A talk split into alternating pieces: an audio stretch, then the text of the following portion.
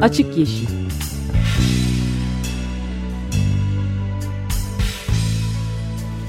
Hayatın, politikanın ve sokağın çevre ekoloji gündemi.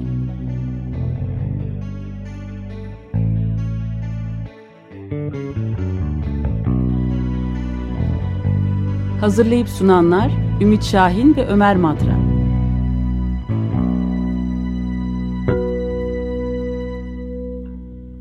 ...94.9 Açık Radyo'da Açık Yeşil başlıyor. Benim İç Şahin. Ben de Ömer Madra. Ve destekçimiz Can Kayhan'a teşekkür ediyoruz.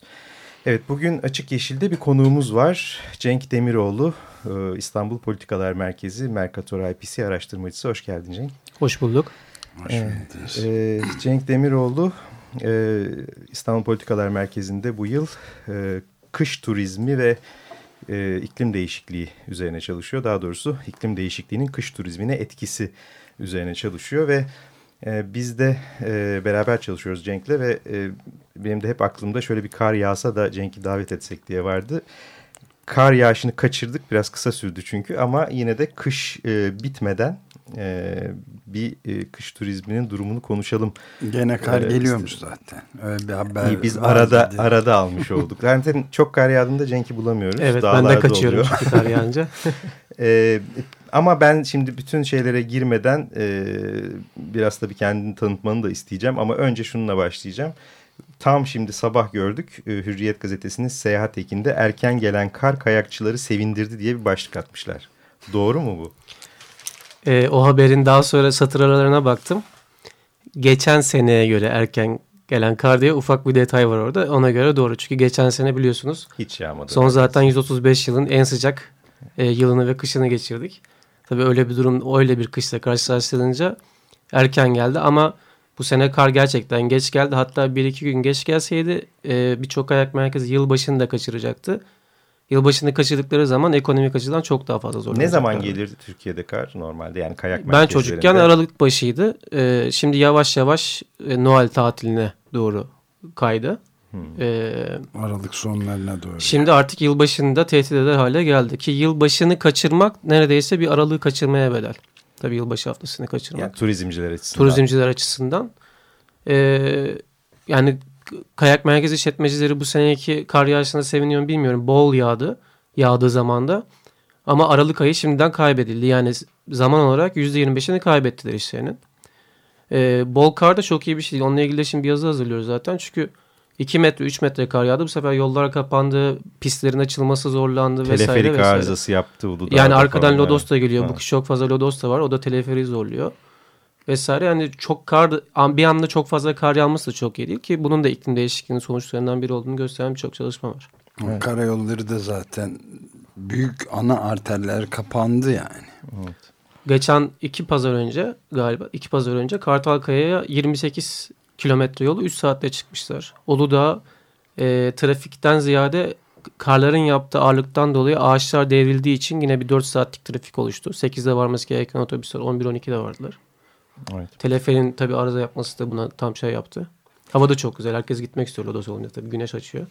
Evet. Bir e, şeye geri dönelim mi? Sen e, bu iklim değişikliğiyle ilgilenmeye ne zaman başladın? E, çünkü aynı zamanda kayakçısın ve e, coğrafyacısın. Evet, evet. Biraz onu anlatır mısın? E, tabii benim asıl e, akademik kökenim turizm işletmeciliği. Boğaziçi Üniversitesi'nde okudum. Daha sonra İstanbul Üniversitesi'nde okudum. Daha sonra e, e, yani işin yatırım boyutuyla, ekonomik boyutuyla ilgilenirken Coğrafyasına biraz daha geçmek istedim. Coğrafya doktorasına başladım.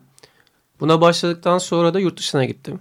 5-6 e, sene boyunca İsveç, Norveç ve Slovakya'da kaldım. Burada turizm eğitim veren coğrafya bölümlerinde e, araştırmalar yaptım. Enstitülerde araştırmalar yaptım. Çünkü kış turizm çalışmak istiyordum zaten. Yani doğma büyüme bir kayakçı olaraktan. Ama neresini çalışayım derken baktım ki ben kayamıyorum. Dedim ben bir iklim değişikliğinden girsem başlasam galiba en temel sıkıntı bu. Buradan başlasam iyi olacak dedim. Ne zaman Türkiye'de ilk e, iklim değişikliğinden dolayı ya da kar yağmamasından dolayı kayamadığınız oldu mesela hatırlıyor musun? Hangi seneler? 2000'li yıllarla birlikte ortaya çıktı bu iş. E, hatta mesela bu doğudaki kayak merkezlerimizden biri 1998'de ilk kez yapay kar makineleri satın almış. Onları yanılmıyorsam 2007'de mi ne şey depodan çıkarttılar. Bu artık bize lazım deyip çalıştırmaya başladılar. E, ben Türkiye'de yarışırken de hatırlarım mesela ocağın ilk haftalarında yarışamadığımız zamanlar oldu veya çok zor şartlarda e, yarıştığımız zamanlar oldu. Bu son yıllardan bahsediyorum. Son yıllar hep 2000'li yıllarda. E, geçtiğimiz benim yani yakın tarihinde de hep yurt dışında yarışıyordum. Orada da e, bizim yarışlarımız genelde hep sezon sonuna denk getirmeye çalışırız. Daha yumuşak karda kaymaya çalışırız hızlı yarışlarında.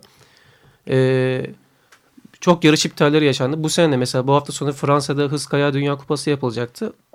E, kar yetersiz nedeniyle iptal edildi. İptal Ertelenmedi. İptal edildi ve çok büyük bir organizasyondu. E, yine iki sene önce benim İsviçre'de gittiğim bir yarış. E, buzulun artık o kadar çok çekilmiş ki e, kayalar yuvarlanmaya başlamış şeyine vadinin içine. Vadinin içinde bizim pist. O pist kapandı zaten ve tam da oraya çok büyük para yatırmışlardı. Bir rampa koymuşlardı başında bizi daha fazla hızlanalım diye. O yatırım da orada öyle süs olarak duruyor. Hiç kullanılamadı yani ciddi ciddi.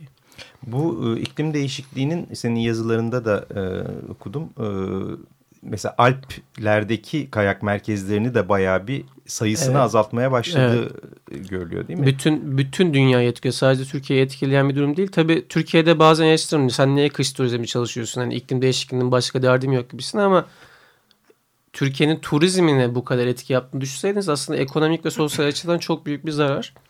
Kış turizminde de yolun başındayız. Bu iş büyüyecek yakında konuşuruz birazdan. Ee, o yüzden çalışılması lazım. Baştan bu tehdide dikkat çekilmesi lazım. Mesela Avusturya'da e, tabii gelişmiş ülkelerde turizm çok önemli bir ekonomik sektör değildir. Yani GDP içerisinde çok büyük bir pay tutulan mesela Avusturya'da kış turizmi doğrudan GDP'nin %5'ine e, gelir sağlıyor. Orada kültürel bir şey ama tabii. Kültürel bir Herkes şey kayıyor. 50 milyon Evet. ama 50 milyon kişi artı 5 milyon turist sadece kaymaya geliyor. Bu çok ciddi bir rakam küresel piyasa içerisinde.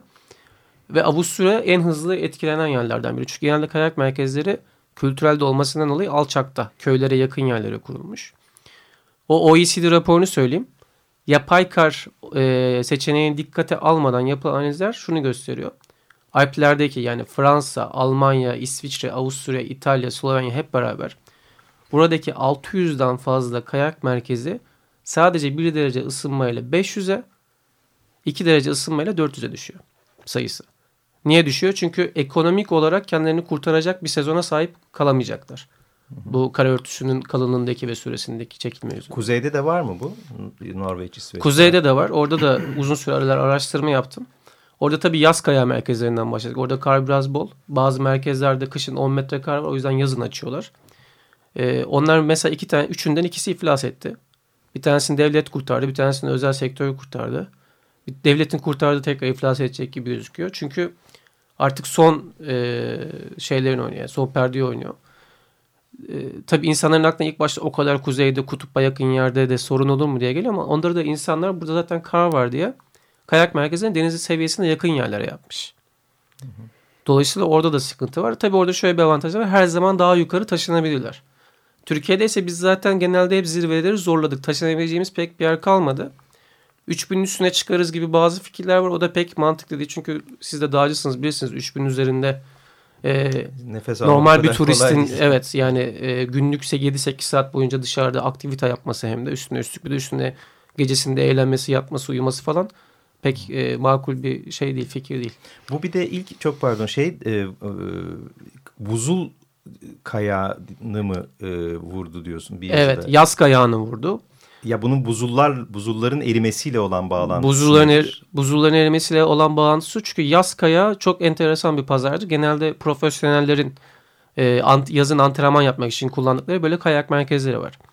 80'lerde Avrupa'da böyle 40 tane kayak merkezi vardı. Bu buzullardaki çekilme, yumuşama vesaire ve üzerine yağan karı artık soğuk tutamaması gibi sebeplerden dolayı Hmm. bu 40 merkezin sayısı 12'ye düştü. O düşenleri de görmeniz lazım. Bunlar genellikle e, Alp, İskandinavya'da. Alplerde e, bir bölümü, bir bölümü de şeyde İskandinavya'da, bir iki tane de Japonya ve Kuzey Amerika'da var. E, bunları artık üstüne örtü örtülüyor. Böyle metrekaresi Buzulun 4 üstüne İsviçre? İsviçre frankından.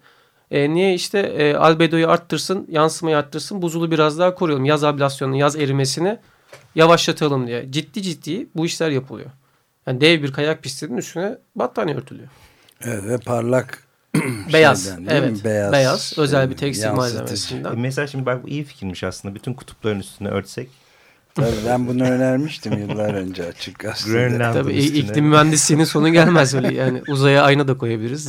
Değil mi? Işını direkt geri de yollayabiliriz. Şeyde bu kuzey ülkelerinde tabii Kuzey Kutbu ve civarında daha e, çok daha yüksek e, ısınma e, ortalaması. Bunu da hesaba katmak lazım. Yani or, biz şimdi bir yaklaşık dünya ortalaması olarak bir derecelik bir yükselmeye yakın bir şeyden bahsediyoruz. 0.8 Celsius filan işte.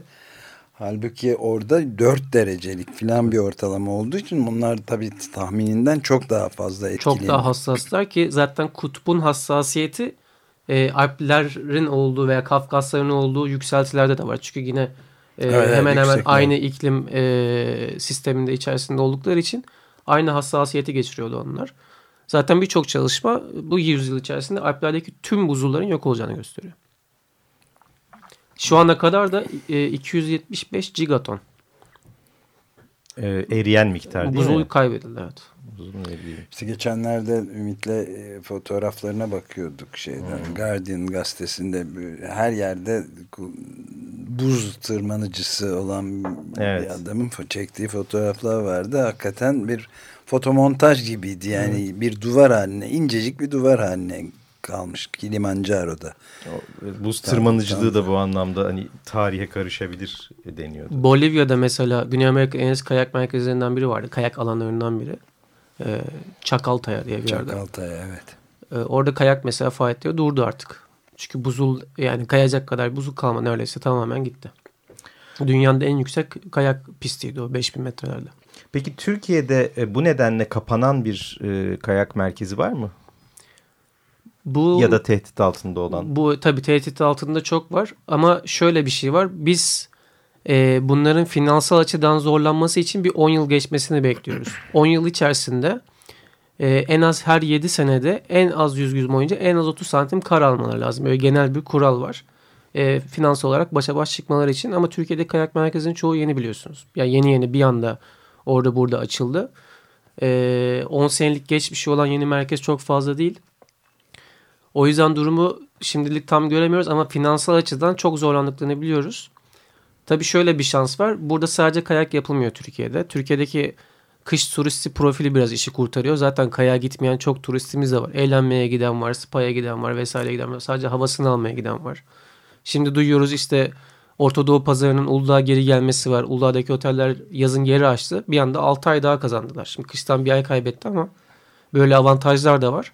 Böyle bazı e, dış faktörler de imdada yetişiyor şu anda. Yani ama kayak otellerini kurtarma için bu ama bu ka- kayağı kurtarmıyor yani sonuçta değil mi? kayağı kurtarmaz. Kayağı kurtarmaz. Hatta mesela şey var işte bu yapay kayak pistlerine daha fazla yatırım yapalım. E, şey olsun üzeri kapalı AVM'ler içindeki yer olsun Dubai'deki gibi veya Nasıl Ee, yani?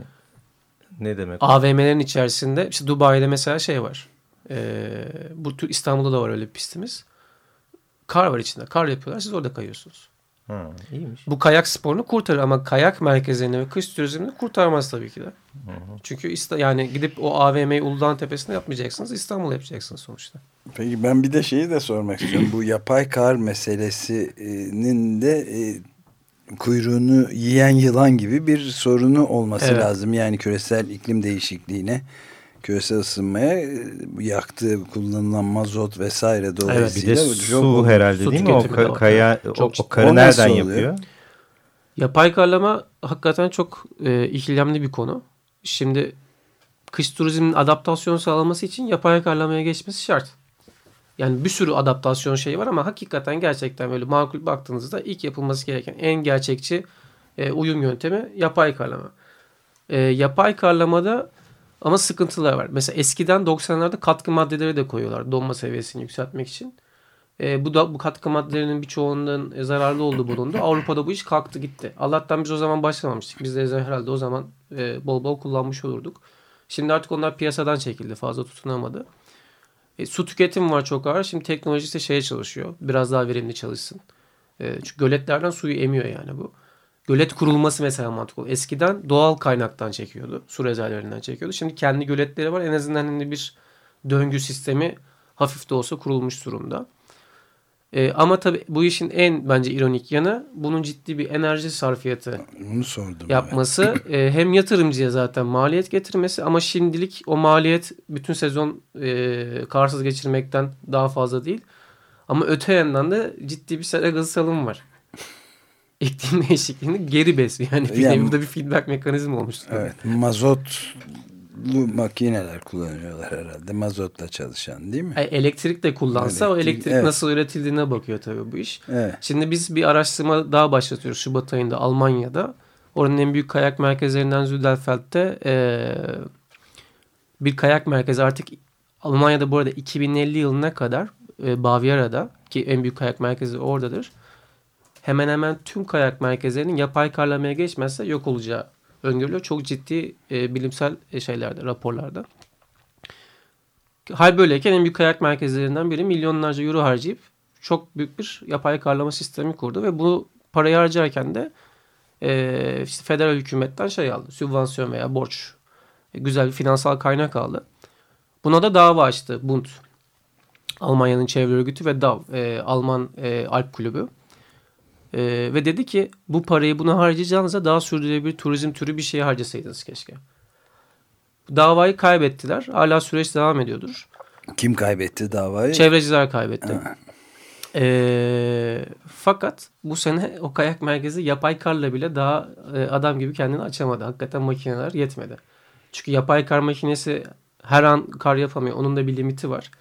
Yani genelde Havanın belli bir sıcaklıkta belli olması bir sıcaklık gerekiyor olması herhalde. lazım. Daha da önemlisi rutubetin belli bir yerde. Mesela çok rutubetli yerlerde eksi onun üstünde falan zaten kaliteli kar yapması söz konusu değil şu andaki teknolojinin. Hmm. Bazı özel teknolojiler var ama onlar da çok pahalı ve çok hantal, e, çok Yani endüstriyel hava çok soğuksa ama kar yoksa e, yapamıyorsunuz öyle mi? Hava çok soğuksa kar yoksa da herhalde kurudur diye düşünüyorum. Hmm. O zaman kar yapar. En güzel şey Ha. o. O zaman eksi iki de bile yapabilir. Hmm. Ama rutubetli bir havada havanın daha da soğuk olması lazım. Hmm. Rutubet şeyini Peki onun eşiğini bu, düşürüyor. bu şeydeki e, Hürriyet'in seyahat ekinde gördüğümüz reklamlarındaki gibi mesela bu kar garantili kış e, Evet. tatil paketleri mümkün mü? Bunu ilk gördüğümde ben onunla ilgili bir yazı yazmıştım aslında. Kar garantili kış turizmi nedir ne değildir Eskiden böyle diye. bir laf ederler miydi bir de aslında Hayır. e, değil mi? Kar garantili Hayır. tatil. Demek ki kar yağmayacak ki böyle bir garanti veriyorsun. Bunun yani. artık sigortası hatta türevi bile çıktı. Finansal piyasası bile oluştu. Ee, Na- Nasıl yani? Kar yağmazsa paranı geri alıyorsun gibi. Evet. Ee, mesela yurt dışında diyor ki işte size kar garantisi kar yoksa paranızı geri alırsınız veya işte ileri tarihli voucher alırsınız bir daha bize tatile gelebilirsiniz gibisinden. İşin şeyi var. Teminatı tazminatı var. Pardon ben bir reklam e, şeyi yapayım mı burada? Formülü buldum. Eskiden karpuz satıcıları kan çıkmazsa para yok derlerdi. Şimdi kar, Kar çıkmazsa para yok. Kar çıkmazsa para yok. Ee, bu ilk verdiği reklamda para yok. ilk verdiği reklamda tabii garantisini biraz yapay kar sistemini e, över, övmek bazında söylüyordu. Ben dedim ki o kar garantisi kar güvenilirliğidir. Hani teknik açıdan nedir diye. Tabii onu insanlar kar garantisi olarak da algılayabilir. Algıya bağlı. Terimin Ben ne de- olduğu. herkes nereden bilecek yapay karı her şeyden önce? Tabii tabii. E, Sonra da o kar yapay kar sistemleri nasıl çalışıyor? Yani o makinenin olması da orada kar olacak demek değildir diye şey yazdım. Şimdi ama bu yeni reklamda gördüm ki ufak yanına bir şey koymuşlar. Yıldız koymuşlar. Altında minik bir açıklaması var. Hangi sıcaklıkta kar garantisi olduğunu yazdım. Peki bir ufak e, müzik arası verip devam edelim. Birazcık Türkiye'deki son şeyi soracağız. E, asıl e, işin vaha, vahim kısmı bir de oraya doğru gidiyor. Yani Türkiye'de bir yandan da bir kış turizmi patlaması aynen her şeyde olduğu gibi burada da bir patlama yaşanması ihtimali var. O dağları ne hale getirecek? Biraz onu da konuşacağız ama bir kış şarkısı e, ile bir ara verelim. Simon Garfunkel'dan Hazy Shade of Winter.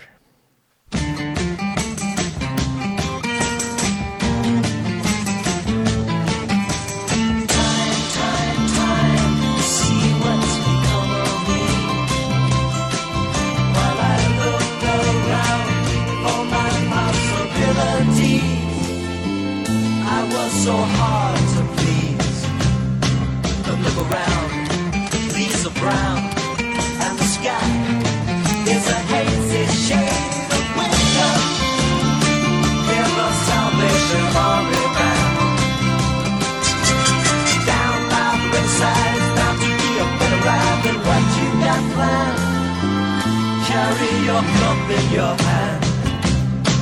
and look around. He's a brown now, and the sky is a hazy shade of winter. I hang on to your hopes, my friend. That's an easy thing to say, but if your hopes should pass away, simply pretend that you can build them again. Look around, grass is high, fields are. It's the springtime of my life.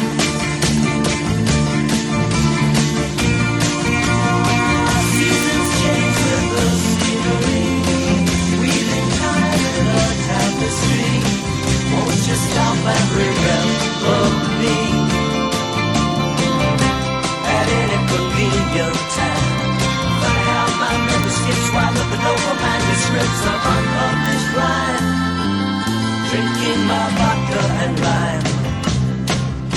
Around,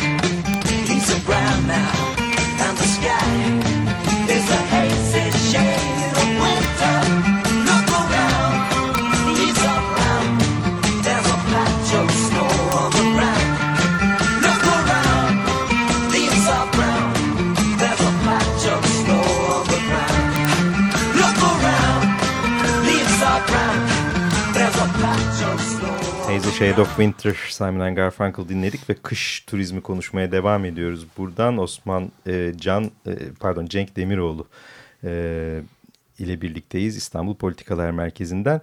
E, şimdi bütün bu iklim değişikliği e, kayak merkezlerini kış turizmini tehdit ederken Türkiye her zamanki gibi bir kalkınma atağı daha yapmaya karar verip e, tam tersine e, bir e, açılım e, yapmış. 100 ilde 42 yeni kayak merkezi. 42 ilde 100 kayak merkezi. Ha pardon. O zaman burada bir şey Ters var. Sayfa var. Evet. E, 42 ilde 100 kayak merkezi, 100 il yok doğru. E, 5000 otel, 275 bin yat. 5000 otel mi? Evet.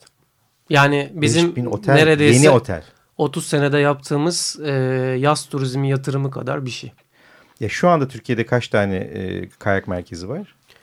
Merkez e, gibi algılayabileceğiniz bence 5'tir. Bilemediniz 6'dır 7'dir. E, tekil kayak alanlarıyla birlikte 50'ye yakın. Ama onlar merkez değil. Onların büyütülmesi de bu işin içerisindedir. Hmm. Yani sıfırdan 100'e çıkacağız gibi düşünün siz. Ki şu andaki en popüler, en büyük kayak merkezlerimizin bile yeniden yapılandırılması da zaten bu projeler içerisinde. Yani onları da o yüzün içine katabilirsiniz. 275 bin yatak ve 10 milyon turist diyor. Yani bu e, mesela Türkiye'de kaç kayakçı var? 100 bin. 100 bin. E, bunu hani diğer kaymayan kış turistlerini falan 10 toplarsam. milyon yabancı turist diyor. Ha, 10 Artı milyon 4 yabancı milyon turist diyor. yerli turist diyor. 4 milyon yerli tur- Orada bir sürü rakam var. Ben de oradaki en olabilir ve en de oldurulması gereken rakam 4 milyon yerli turist. 4 milyon yerli turistten ziyade 4 milyon kış sporcusu. Yani önce bir spor politikası oluşturup özellikle Doğu Anadolu'da, Doğu Karadeniz'de biliyorsunuz üzme tahtası vardır mesela Meşeköy'de, Petran'da. Ee, orada köylüler 300 yıldır kendi snowboardlarını yapıyorlar. Snowboard icat edilmeden adamlar snowboard icat etmiş. Buralarda işin yerine indirilip gerçekten e, 4 milyon sporcunun Ha, oluşturulması. Ama ben bu kayak federasyonunun falan e, arada konuşuyorduk. Başına da bir e, iş adamı geçmiş federasyonun. E, bunun hani bir kız sporcusu yetiştirmekle falan ilgilendiğini sanmıyorum. Yani bunlar herhalde turizm için bunu Turizm için oradalar ama şey, e, biraz da şeyini hakkını verelim. Kış sporcusu yetiştirmekte de e, şu ana kadar olandan biraz daha fazla yatırım geldi. Benim en azından belki kendi çevremden tanıdığım e, bazı sporcular, genç arkadaşlarımız işin başına geçti. E, kamplar yapılıyor e, Doğu Anadolu'da vesairede. E, genç 2-3 tane genç milli takım kuruldu.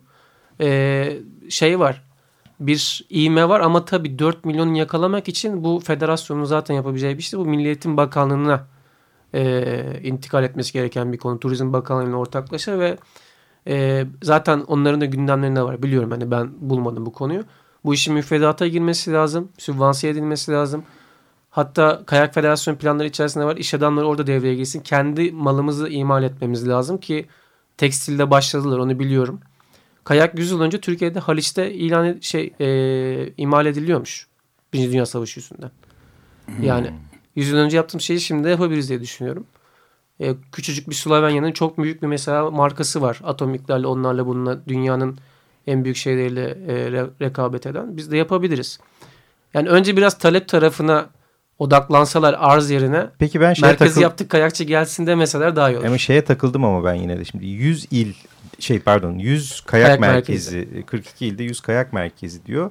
Bunları nereye yapacak? Mesela e, Uludağ'da seninle daha önceki konuşmalarımızdan Evet. hatırlıyorum. Uludağ'da yavaş yavaş bu e, küçük zirveye doğru çıkıyor. Evet. Hatta küçük zirveye çıktı galiba değil mi? Şu anda Belediye. proje var. Ee, e, yani onlar da Yani artık fark etti. Rakım 2000 yükseliyor yani. Evet. Nasıl Ee, olacak? Yani mesela Erciyes'te falan e, 3000'lere falan mı çıkmaya başlıyor? Nasıl olacak? İnşallah biz dinleyecekler. Çünkü biz e, fizikçiler, çevreciler, coğrafyacılar, işletmeciler, iktisatçılar hep beraber çok büyük proje üretiyoruz. Yer seçimi analizi için e, coğrafi bilgi sistemlerine dayanarak. Bunun içerisinde sosyoekonomik faktörler de var. iklimsel faktörler de var. Geleceğe dair. Nerede kar olacak yeterli derece, nerede kar yapılabileceğine kadar. Ee, Buna göre bu 100 sayısı gerçekçi mi? e, şöyle gerçekçi yani bizim şu anda neredeyse 100 bin kilometre neredeyse de 100 bin kilometre kareden fazla kayak yapılabilir arazimiz var. Çok büyük bir araziden bahsediyorum. Daha çok doğuda. Yani ama bunun hemen hemen hepsi Doğu Anadolu'da biraz Orta Toroslar'da biraz da Doğu Karadeniz'de. Yani 100 kayak merkezinin Hakkari Yavan'a yapacaksanız yapabiliriz tabii. Hı, ama Orada da kar güvenilir. Muhtemelen İstanbul'a yakın yerlere yapmayı tercih edecekler. İstanbul'a yakın yerlerin hepsi gitti yani kalmadı. İşte Uludağ'ın daha üstüne belki göller bölgesine yaklaşabilir. Orası da tabii ekosistem açısından çok hassas yerler. Ee, İşte ben de tam bunu anlamaya yukarı çalışıyorum. çıkmaları Yani lazım. Ekosisteme 3000'in bakıyorlar. üstüne mı yaparız diyorlardı bir arada. 3000'in üstünün nerede olduğuna bir haritada bakılması lazım. Yani 3000'in üstü çok nadir Türkiye'de ve genelde belli bölgelere toplanmış durumda. İşte yukarı Murat e, Van bölgesi bölümü, işte Hakkari bölümü oralardalar. Oralar hakikaten yani korkunç bir potansiyel e, fiziki açıdan ama bu işin sosyoekonomik tarafı da var. Ona da bakılması lazım. Bir de tabii iklim değişikliğinin e, ne getireceğine de herhalde bakmak lazım. Tabii yani bunu çevreci e, refleksi yapmıyorlarsa da, da finansal reflekse de yapsınlar. Çünkü batacak kayak merkezi. Yanlış yer yapılırsa. Evet. Peki e, Cenk çok teşekkürler. Ben teşekkür E, kış turizmi iklim değişikliğinden e, kış turizmi de etkileniyor. Özellikle kış turizmi bir yana kayak sporu da etkileniyor. Bunu e, belki e, ara, buradaki yeni araştırmam bittikten sonra tekrar e, şey yapabiliriz. İstersen o araştırmanın Evet e, biz işin hem fiziki hem beşeri boyutlarını hem Türkiye'de hem Almanya'da takip ediyoruz. Türkiye'de tüketiciler bu konuda ne düşünüyor, nasıl uyum sağlıyor onu anlamak için bir anket yapıyoruz. kayakiklim.com adresine girerlerse bir 5-10 dakikalık bir anketle bize çok e, faydalı bilgiler sağlayabilirler. Biz de değerlendirip onlara geri döneceğiz. O zaman o araştırma bittikten sonra tekrar konuşuruz. Evet, Evet. Çok teşekkürler. Ben teşekkür Cenk ederim. Demiroğlu gelecek hafta görüşmek üzere. Hoşçakalın.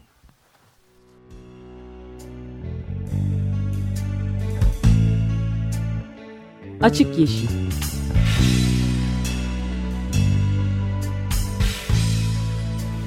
Hayatın, politikanın ve sokağın çevre ekoloji gündemi.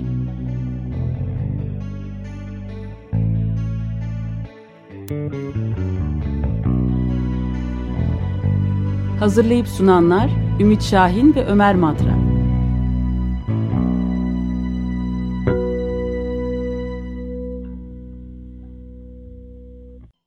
Açık Radyo program destekçisi olun. Bir veya daha fazla programa destek olmak için 212 alan koduyla 343 41 41